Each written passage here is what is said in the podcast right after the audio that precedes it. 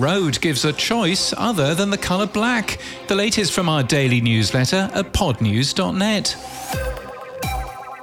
Darkness falls across the land. The midnight hour is close at hand. Pitch black consoles, mics, and stands suck colour from the podcast land.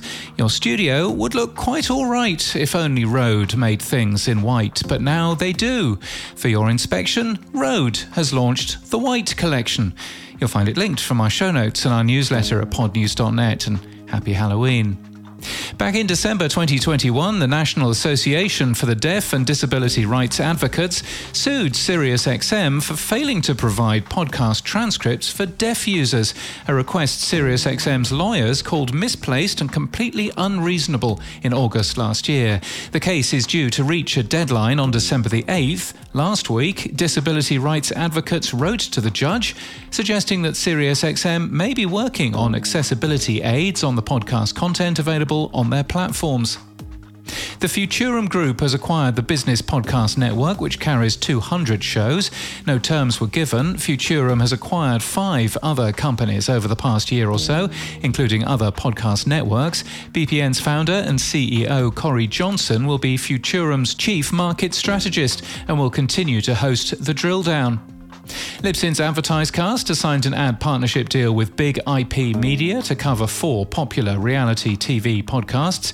Podcast One signed multi year extensions for three of its big shows, and ARN's iHeart Podcast Network Australia announced a multi year sales partnership with Seven News, Australia's most watched television network for news and current affairs. Coalesce is an open source podcast editor which lets you edit using text. It's open source and free to run on your own computer forever. It is, though, currently in alpha and requires users to be comfortable with Docker commands in the terminal.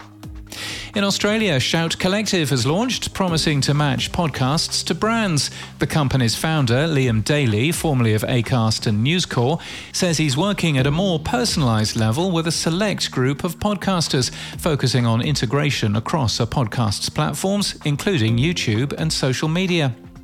And last week, we carried a story saying that nearly half of US kids listen to podcasts every week.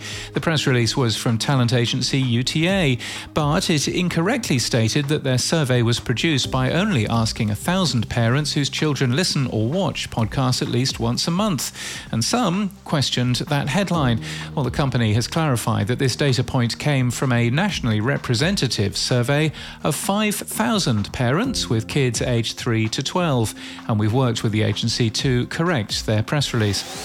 In People News, Ellie Puckett has been named as CEO of Resonate Recordings. Co founder and former CEO Jacob Bozarth is to focus on the AI editing tool Resound.